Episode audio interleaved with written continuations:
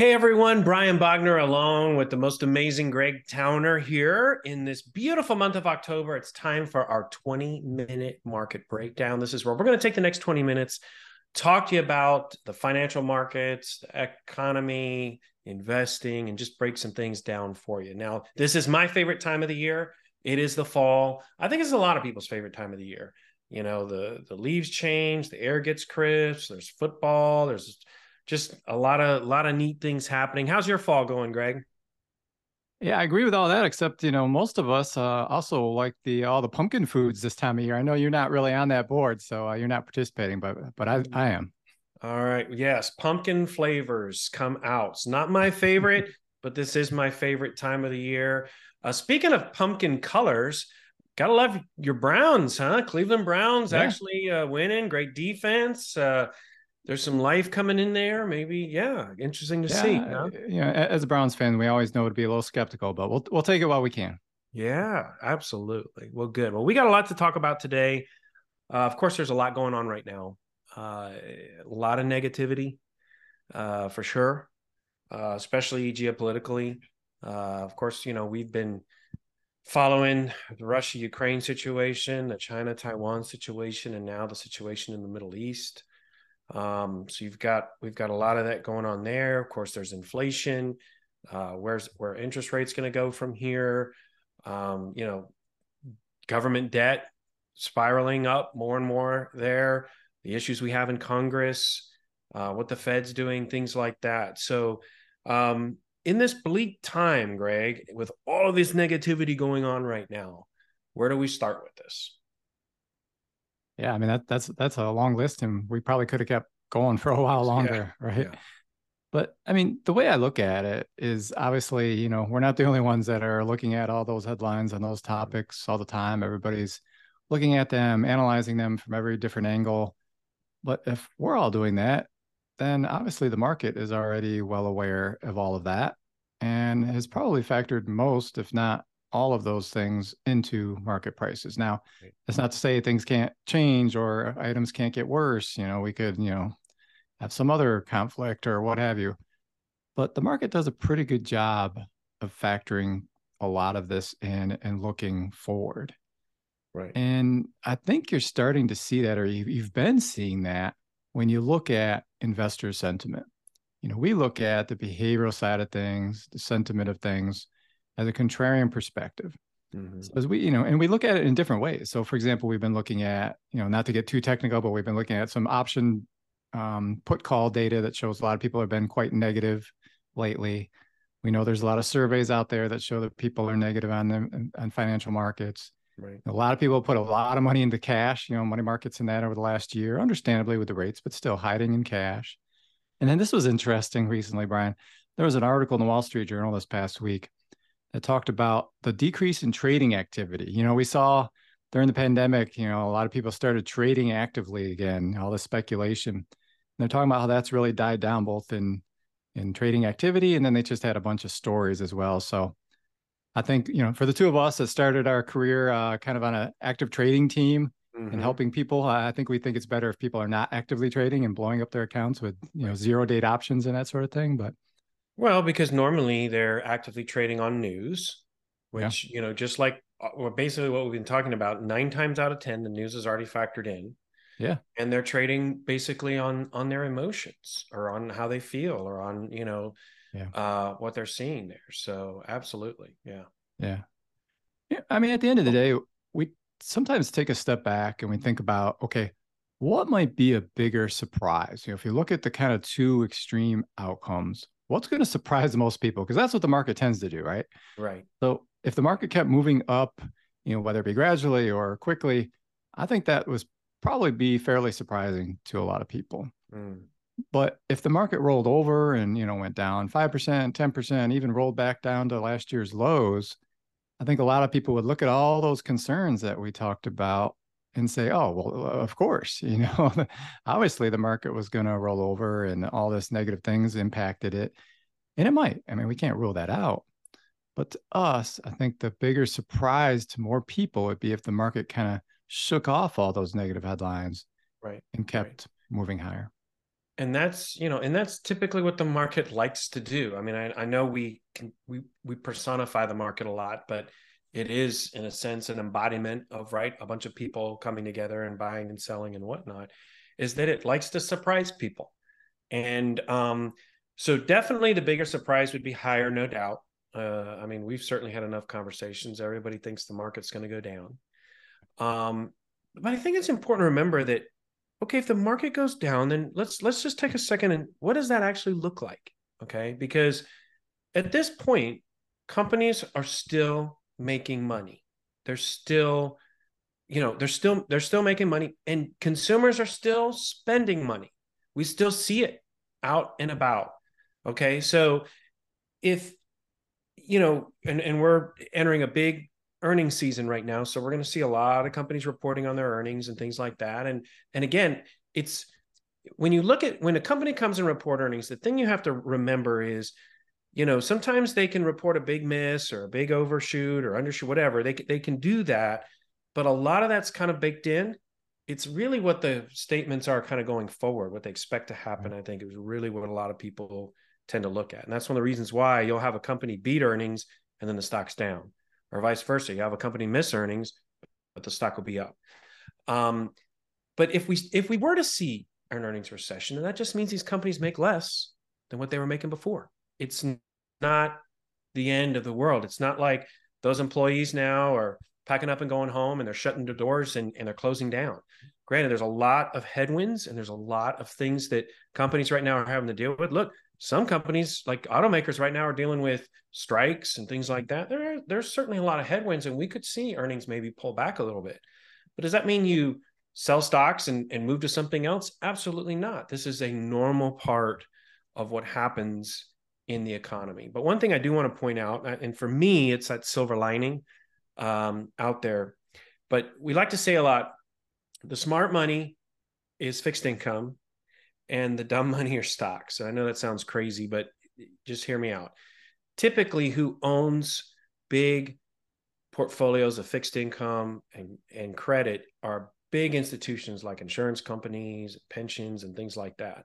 And so these these are massive, massive institutions that own this stuff. Okay. And and and and the credit market dwarfs the stock market in terms of dollar amounts anyway. Well, what we like to look at is, you know, if a treasury is kind of like that that safe bet, and we can make an argument that it isn't, but let's say it's a safe bet, and then right, and then you have different companies that you build off that, right? So in other words, I could own a treasury or I could own a stock from a very risky company. Well, that stock from the risky company is going to be a much higher yield, right, than than the treasury. And so we call those credit spreads, and we track whether credit spreads are widening or whether they are contracting. Okay. And right now, if you just look at corporates, regular corporate bonds, okay, investment grade corporate bonds compared to treasuries, spreads are actually slightly declining right now. So, in other words, there's a lot of smart money out there. They're not selling corporate bonds and throwing that money into treasuries because they're so worried about what might happen. Now, if you go to high yield debt, it slightly has ticked up just a hair of the spreads have. And, and actually we're still way lower than where we were in 2022 just a year ago a little over a year ago. So it's not like the credit markets are screaming at us like hey there's a problem here. Oh my gosh all this negative news. People are selling credit. We are just not seeing it thoughts yeah i mean i think as we put all of that together we kind of still remain i know we've been saying this for gosh w- well over a year now Right. But our base case remains kind of in this wide trading range for stocks. Yep. And that's just, you know, the market needs to digest a lot of this good and bad for, you know, who knows how long. It's already been well over a year in this sideways range. Sometimes volatility within it, but right. we think that's that's fine if the market keeps digesting this. It allows investors, frankly, to right. keep accumulating more shares for when markets do eventually move higher, whenever that is. So right. we don't think trading in a sideways range is a negative thing, um, and we think it's it's probably what the market keeps do, doing for a time being. And the reality is, look, we've been saying this as well. Like we're we're in a changing financial environment right now, right? Yeah. We're in a changing world, right? We've gone from a period of right the low low rates for so long and all these other things to we're in a different universe now okay And that change just doesn't happen on a dime. It's taking some time to work through. Yeah. Yeah. I mean, when you listed all those potential negatives at the top of the show here, I mean, nearly all of them in some way, shape, or form, you could bring back to interest rates. You know, whether it's the Fed, the government debt, inflation, et cetera. At the end of the day, interest rates are intertwined with all of those and we've seen for you know that the whole part of our careers interest rates declining up until here in the last year plus.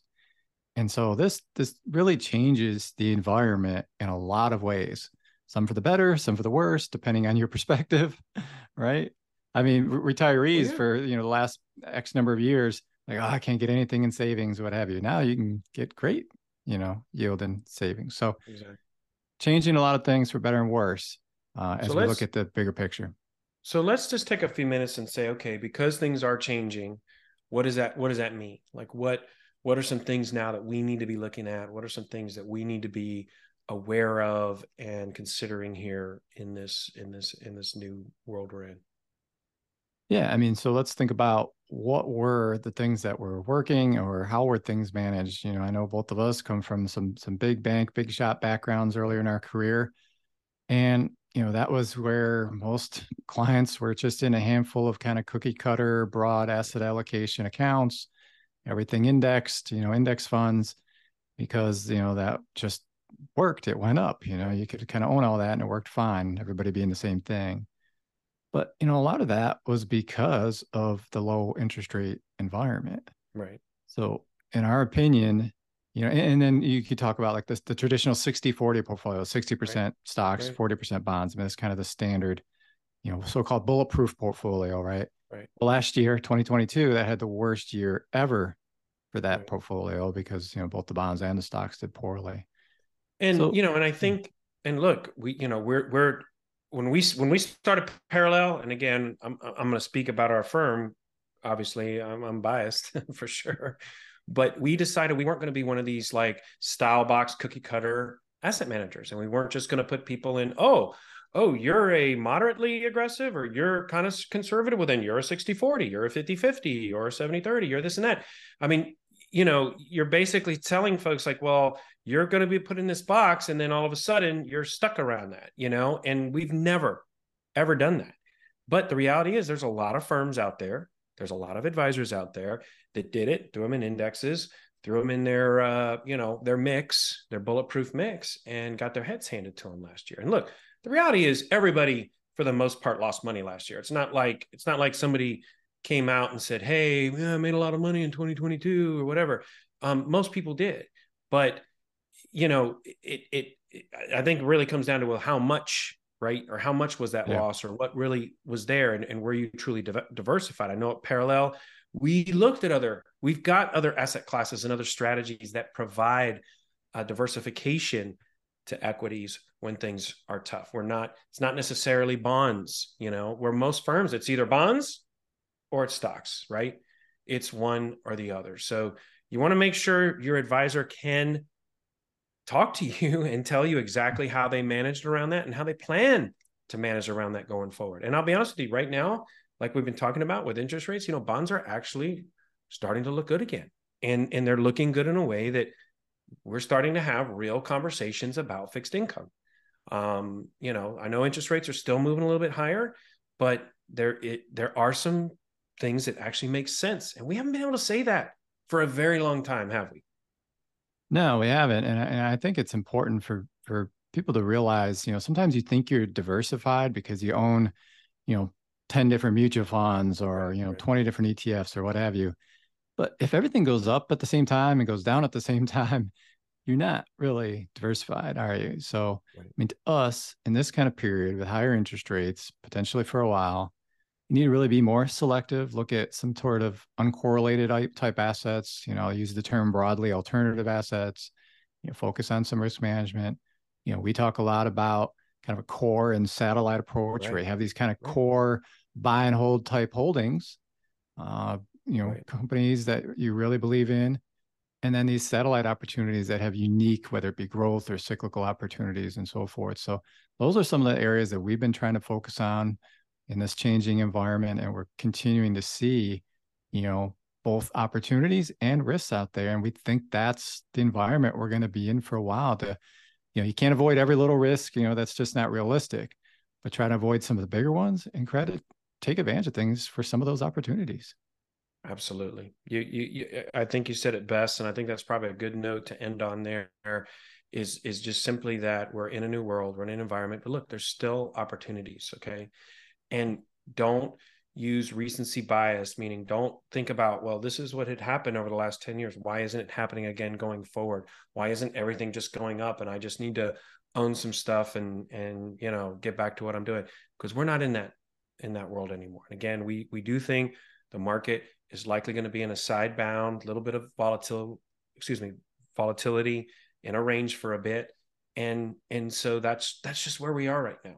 And until that changes, we are going to manage accordingly. All right. So um, let's go ahead and close this out. I think we're getting near our 20 minute mark. We like to keep these things short and sweet. um, but Greg, what do you have for us uh, here uh, uh, as your closing recommendation? Yeah, I mean, a couple things, Brian. I, I know you're not big on, on pumpkin, but for the rest of the world, you know, if you go to Trader Joe's, half the store this time of year is pumpkin related. So you just walk in, you're like, just grab one thing, put it in the cart, grab the next thing, put it in the cart, and figure out what's best. Well, recently we, we purchased some pumpkin brioche, and my wife Faith made some French toast with that. let me tell you, you you might want to try this, even without not, not being a pumpkin guy. You put some blueberries on it, some good maple syrup, pumpkin brioche French toast. I mean, you, you can't go wrong with that. Dinner, breakfast, both doesn't matter. So it's good stuff. Good stuff. Um, but from the investment side, yeah, I want I did want to, one comment to tie in with what we were talking about. Yeah, I think it's really important. You know, of course, you could argue this is always important, but right now in this environment, know what you own. And I don't just mean, you know, a stock or a mutual fund. You know, it might be a real estate that you own. It might be a CD at some bank, some old bond you have floating around, some, I don't know, little pension you have at a long lost employer. Kind of know what you own because in a higher interest rate environment, you know, there's some positives from that, but there's also some negatives. And some of those lower quality companies, businesses that kind of skated by in the in the low interest rate world might not be able to do so in this type of environment. So it's more important than ever to know what you own, quality. That's a good that's a good word. That's a good word. Um, all right. So my two recommendations. Uh, one is um, you know, look, I'm probably the only guy on the planet that's not a pumpkin guy. So y'all enjoy it. Uh, I'll uh, I'll just be wearing my sweaters and enjoying the fall here. But one thing that I've really uh, gotten into recently um, is, you know, I, I am a voracious listener of music, uh, except country music. I'm not a country music fan, but I listen to just about everything else. And I'm a big Spotify guy, and I make all these playlists, and I listen to all these different songs, and I create all these different playlists and things like that and I and you know me, I, I, I, try to watch a lot of documentaries, and there is this series called Classic Albums, and it hmm. shows you it's, it's these documentaries done on how actual albums were made for for certain bands. There's a great one on Steely Dan's album Aja. Uh, mm-hmm. I just watched one recently, uh, Peter Gabriel's album So in the in the mid 80s. Uh, there's a really good one on U2's album Joshua Tree in terms of they bring everyone together and they talk about how they made that album and it really got me to this place. I'm like, I don't listen to albums anymore. Remember, remember when, right. remember Greg, when yeah. we listen to an album, and this is before CD, right? You right. would put the tape in or the record or whatever, and you listen to one side, and then you could flip yep. it, oh, yeah. and then you have yep. to listen to the other side. And then right. there were some sides you would like better than the others. Remember, and there was, I mean, like, but watching this, it just it it it just brought me back to a place of like like there's a lot of thought that went into like what song goes first and second like when they made right. these albums and um and that's just not the case anymore they just you know throw a list out there whatever playlist or now they just release singles all the time um right. but nobody really gets together and makes an amazing album and i know that i know greg you've got some albums that like when you grew up and like you remember like i used to there's certain albums i play like the outfield play deep that album i must have played that thing again and again and again and again so i just was going to say you know if you can't it, it, you know for those of us listening to this podcast which are going to be most people in our generation um listen to some albums again you know listen to the you know it. the whole thing and um and go through it. I just think I think it's a it's a good exercise, and unfortunately, our young people will never know what that what that was right. like. Yeah. And then lastly, investment wise, I'm just going to say don't reach in a difficult environment. We we've been saying this whole time this is a difficult environment we're in right now. We're probably going to be range bound. Now's not the time you go, "Oh man, I just need to find that better stock or I just need to find that better thing and reach for it because somehow that's just going to defy all the odds and go to the moon and you're going to make a lot of money on it.